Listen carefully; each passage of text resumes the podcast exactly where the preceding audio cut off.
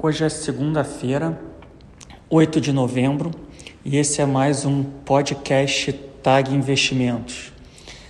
Vamos fazer uma breve atualização aqui de é, cenário e de mercados, tá? E acho que, como de costume, vou começar falando aqui sobre cenário internacional. A grande verdade é que tem poucas mudanças estruturais é, relevantes para o cenário, mas a gente teve de fato algumas movimentações não desprezíveis nos preços dos ativos, tá? Então a gente está claramente em um ambiente de mercado onde a volatilidade está mais alta, né? Alguns ativos parecem estar em tendências e outros é, nem tanto, tá?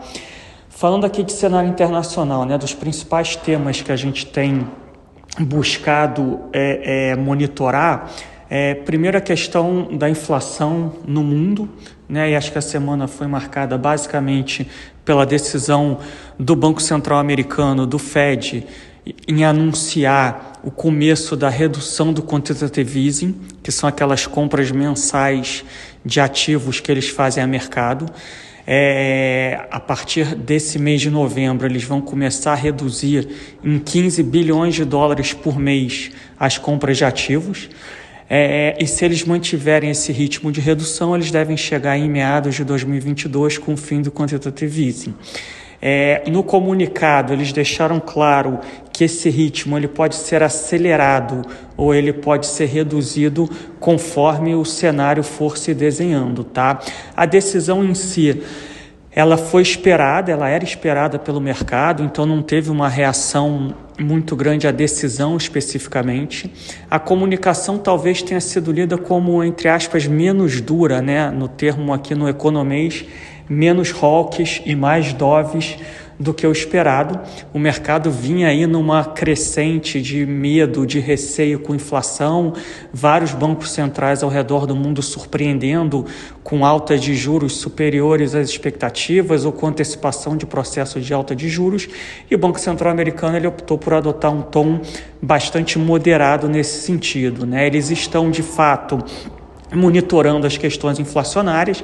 Eles têm sinalizado aí em discursos oficiais que se as expectativas de inflação é, perderem ancoragem e se a inflação permanecer elevada, é, em 2022, eles podem ter que acelerar esse processo de, de, de finalização do quantitative easing, de redução e, e, eventual finalização do quantitative easing e, eventualmente, iniciar um processo é, de alta de juros antecipadamente. Tá? Mas acho que a conclusão aqui desse tema foi que a leitura do mercado foi de um comunicado após a decisão mais moderado do que o esperado isso ajudou a, de fato, tirar um dos riscos de curto prazo da frente do cenário e ajudou a dar sustentação aí aos ativos de risco ao redor do mundo e principalmente a, a, aos índices de bolsa norte-americanos.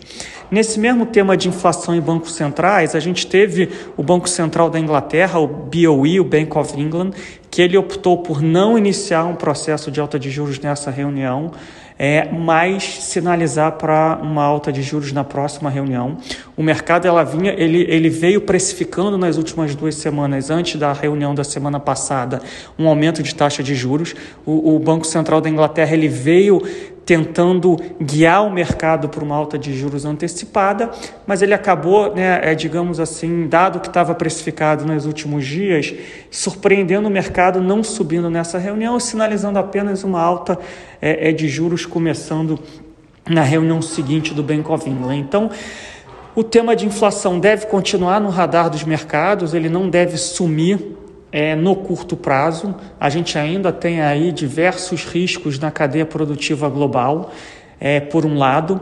Por outro lado, a gente teve já moderação de preços de algumas commodities ao redor do mundo, né? commodities aí caindo entre 30% e 50% em alguns mercados, mas é, outras commodities continuam em patamares altos, continuam subindo e a gente ainda tem aí riscos não desprezíveis é, na cadeia produtiva global é, que tem afetado é, não só a atividade econômica, mas principalmente os índices de preço. Então a gente espera aqui que a inflação continue sendo um tema e que ela precisa ser monitorada no detalhe.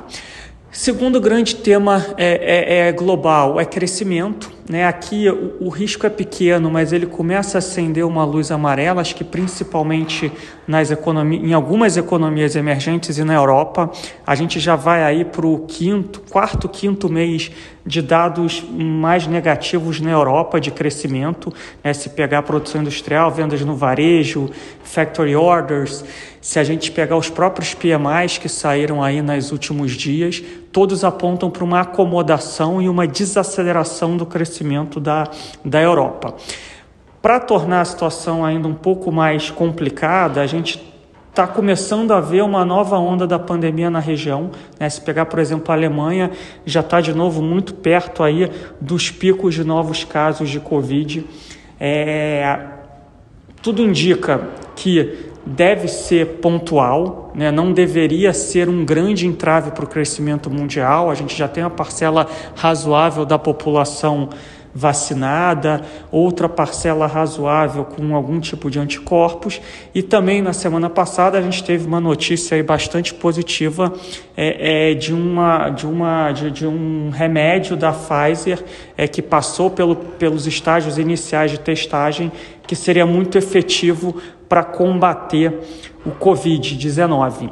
É, obviamente que ainda está em fase de testes, eles entraram com um pedido de uso emergencial, ainda precisa entrar em produção, distribuição, mas é mais uma notícia positiva para que o mundo de fato consiga superar a questão do Covid, tá? da pandemia. Agora, voltando aqui ao tema de crescimento, né, não parece que é apenas a, a nova onda de Covid que esteja levando uma acomodação e uma desaceleração do crescimento da Europa e de alguns países emergentes. Né? Uma parte disso é explicada pelo próprio é, é, estágio do ciclo econômico que a gente está. É natural a gente esperar aí algum tipo de acomodação. Agora, vai ser muito importante a gente medir aqui a velocidade, a magnitude e a duração dessa desaceleração. Por enquanto, a gente não vê essa desaceleração econômica global como um grande problema ou como um grande risco, pelo menos quando a gente olha Europa e Estados Unidos, tá? Quando a gente entra no cenário de China, que acho que é o terceiro grande tema que a gente precisa tratar, a situação é um pouco mais negativa. Tá? Os dados econômicos da China continuam bastante pressionados negativamente, tanto os dados oficiais de baixa frequência, né, aqueles dados mensais, como os dados de alta frequência é, é, que a gente olha quase que diariamente, semanalmente. O mercado imobiliário continua congelado, travado, quedas é, bastante acentuadas de, de, de, volume de transações de terras e de imóveis, né? começa a, a se perceber uma queda de preços. E a China tendo que lidar com a questão imobiliária e com uma crise energética, é, onde tem-se aí é, apagões e racionamentos pontuais localizados no país. Para piorar a situação, nas últimas duas semanas a gente começou a ver aí um espalhamento de mais uma onda da pandemia, é, bem espalhada em quase todas as 31 províncias do país. E como a China adota ainda uma política de Covid zero, que, que é essa política? Né? Basicamente, você tem algum caso em alguma região, eles fecham, fazem um lockdown pontual naquela região, localizado, e testam todo mundo. É, aconteceu isso na semana passada, por exemplo, na Disneylândia da China. Eles fecharam o parque porque tinha uma pessoa que estava no parque que tinha tido contato com uma outra pessoa que tinha testado positivo. 30 mil pessoas ficaram trancafiadas, tiveram que testar e só podiam sair do parque com a testagem negativa. Então, e coloca isso em proporções gigantescas, né, em, em, províncias de milhões de pessoas. É óbvio que se você fecha uma província, uma cidade, uma municipalidade aí com 2, 3, 4, 5, às vezes 10 milhões de pessoas, é, por algum, mesmo que por alguns poucos dias, você causa aí um, um, um grande, uma grande pressão negativa no crescimento e você continua a adicionar combustível para os problemas na cadeia produtiva. Porque muitas das províncias chinesas né, são importantes fornecedores e produtores não só de commodities, como materiais industriais para o mundo todo. Tem província que é especializada em, em artigos têxteis, tem províncias que são especializadas em artigos de tecnologia e assim sucessivamente. Então, é, o, o policymaker chinês ele, ele mostra alguns sinais de, de é, tentativa de executar medidas para evitar o, o, alastramento dessa pressão negativa no crescimento, mas não parece haver disposição política para aquelas medidas amplas e agressivas de suporte à economia, como a gente viu nas crises passadas. Então parece que o governo chinês, nesse momento, ele está disposto a abrir mão de um pouco de crescimento é, em prol de tentar lidar com problemas estruturais como o alto endividamento da economia chinesa. Então, Acho que o cenário para a China aqui ainda é um cenário que demanda extrema atenção. Não é à toa que os ativos que dependem mais da demanda chinesa continuam bastante pressionados. Se pegar o minério de ferro, caiu de 200 dólares para 90. Pega uma ação da Vale do Rio Doce, já caiu aí em torno de 50% dos picos recentes.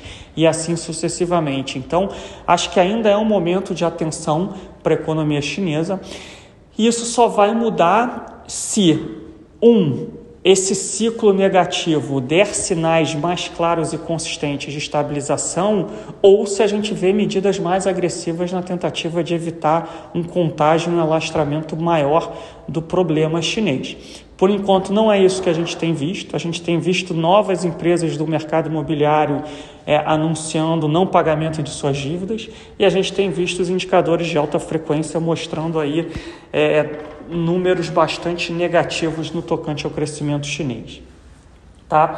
O resumo do cenário internacional aqui, então, é, eu tenho resumido esse cenário né, no, no, da, da, seguinte maneira: a gente antes tinha ventos bastante favoráveis é, vindos da economia internacional. A gente tinha inflação baixa no mundo, juros baixos no mundo, liquidez abundante, um mundo que crescia razoavelmente bem, de uma maneira robusta, sólida. É, e principalmente a China, que foi um dos grandes motores de crescimento do mundo e principalmente um grande é, propulsor de crescimento de várias economias emergentes. Né? Esses ventos favoráveis, que no termo inglês se chama tailwinds, eles deixaram de soprar. Então eu diria que a gente agora está num momento de transição onde a gente está sem vento. Né? Se os próximos ventos que vierem vão ser ventos favoráveis ou ventos contrários, é, ainda difícil de saber. Né? A gente tem aqui alguns sinais que podem ser ventos contrários, é, é, vindos de China, vindo de liquidez global, inflação e etc. Mas eu classificaria a gente num momento de transição. Né? Então, nesse momento de transição, a gente deixa de ter ventos favoráveis e passa a não ter mais ventos soprando, mas não necessariamente a gente tem ventos é, é contrários para prejudicar o cenário. É, esse seria aqui o resumo do cenário internacional. Entrando em Brasil, eu acho que a gente não tem ainda um endereçamento completo é, é, ou é, nem passos iniciais é, para superar os nossos desafios de curto prazo. A inflação continua vindo alta, é, a gente está num momento onde esperava-se já alguma desaceleração da inflação, isso não está acontecendo.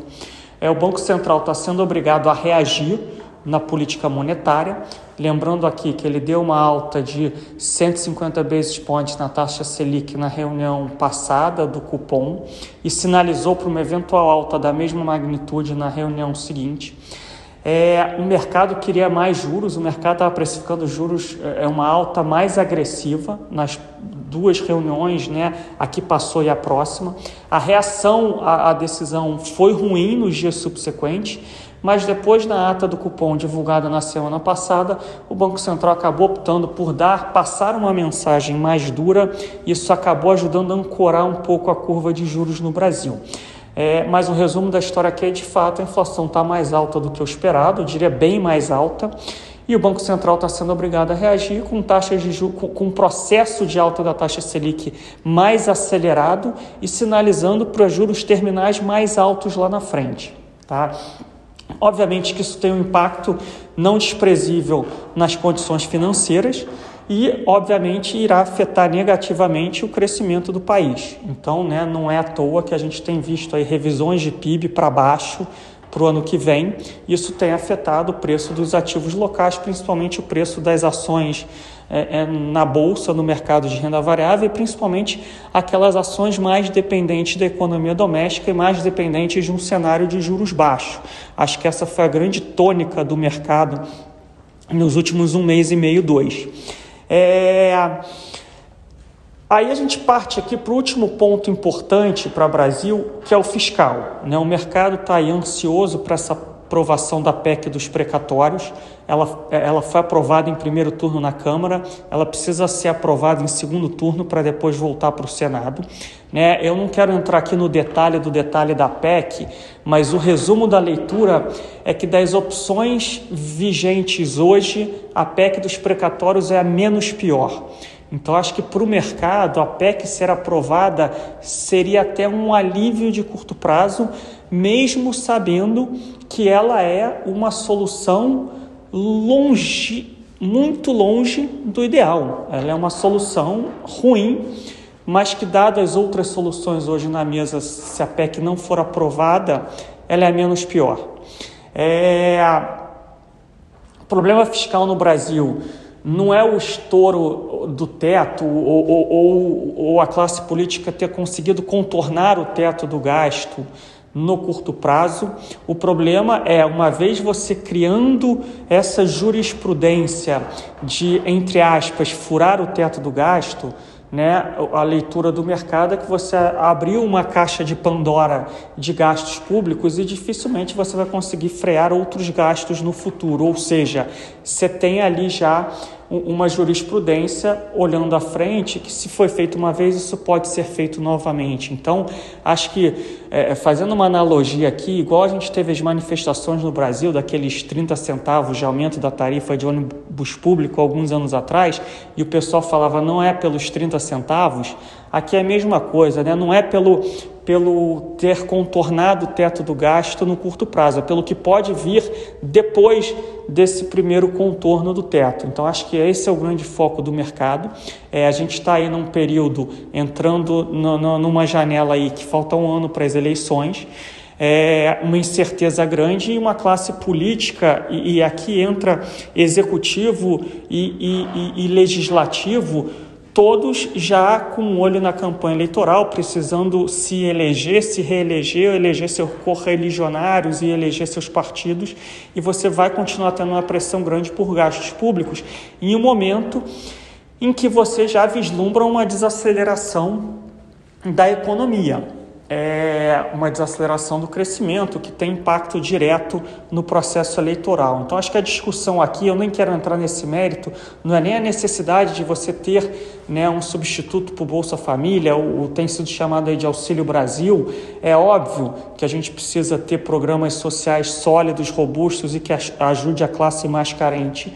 É, a questão aqui é como fazer é, esse auxílio, né? E acho que a forma que está sendo proposto tem sido uma forma ruim, né? não é via reformas estruturais, onde você tira privilégios é, de algumas classes políticas e econômicas locais. Então, acho que esse aqui é o grande ponto. Então, a gente tem um cenário, para resumir, de inflação alta, juros mais altos, crescimento que tende a desacelerar olhando para frente e uma incerteza fiscal grande, uma visibilidade fiscal baixíssima.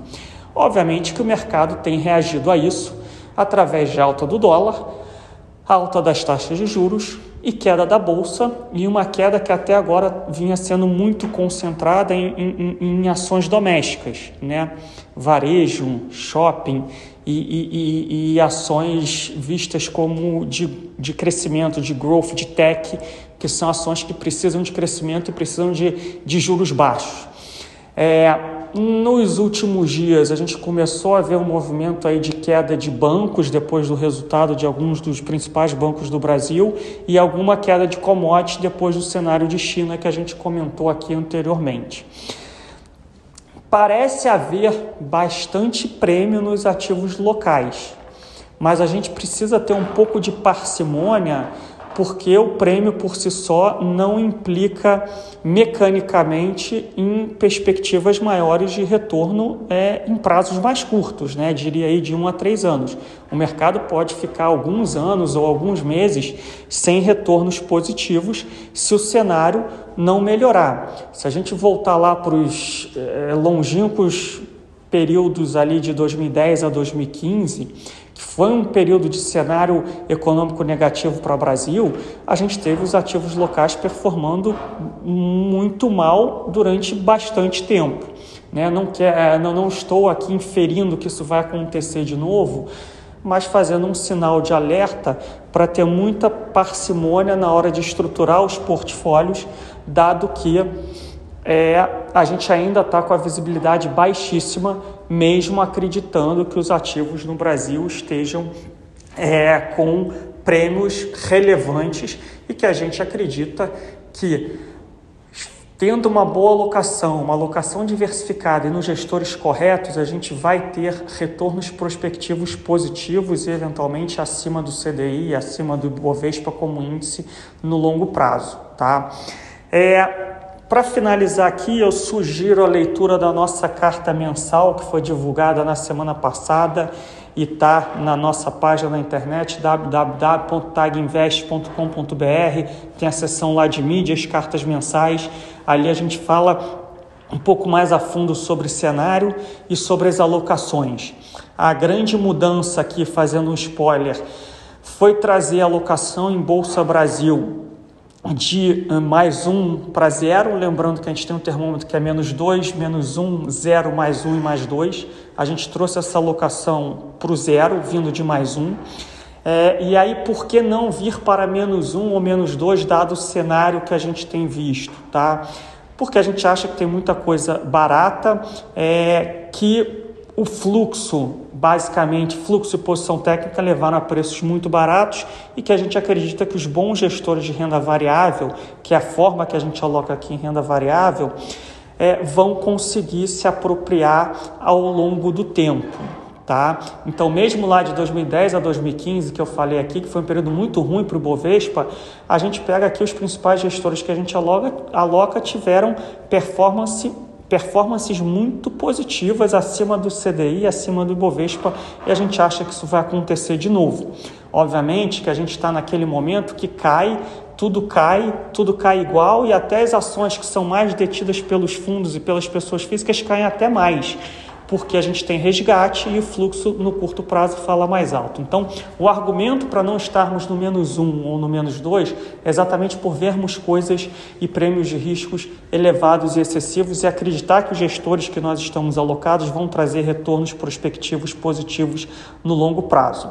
É, trazer do mais um para o zero, na verdade, implica apenas em não aumentarmos as posições que a gente tem. Né? Quando a bolsa cai do 130 para os 104, 105 mil pontos, a gente tem uma queda orgânica de exposição comparada aos outros ativos é, que não caíram ou até mesmo subiram.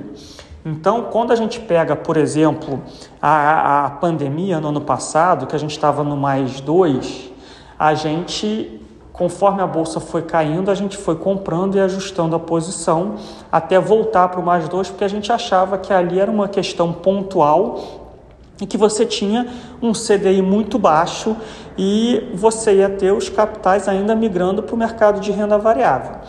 A nossa postura aqui, por enquanto, está sendo diferente. A gente acha que agora não é tão pontual, é, é os problemas eles são um pouco mais estruturais.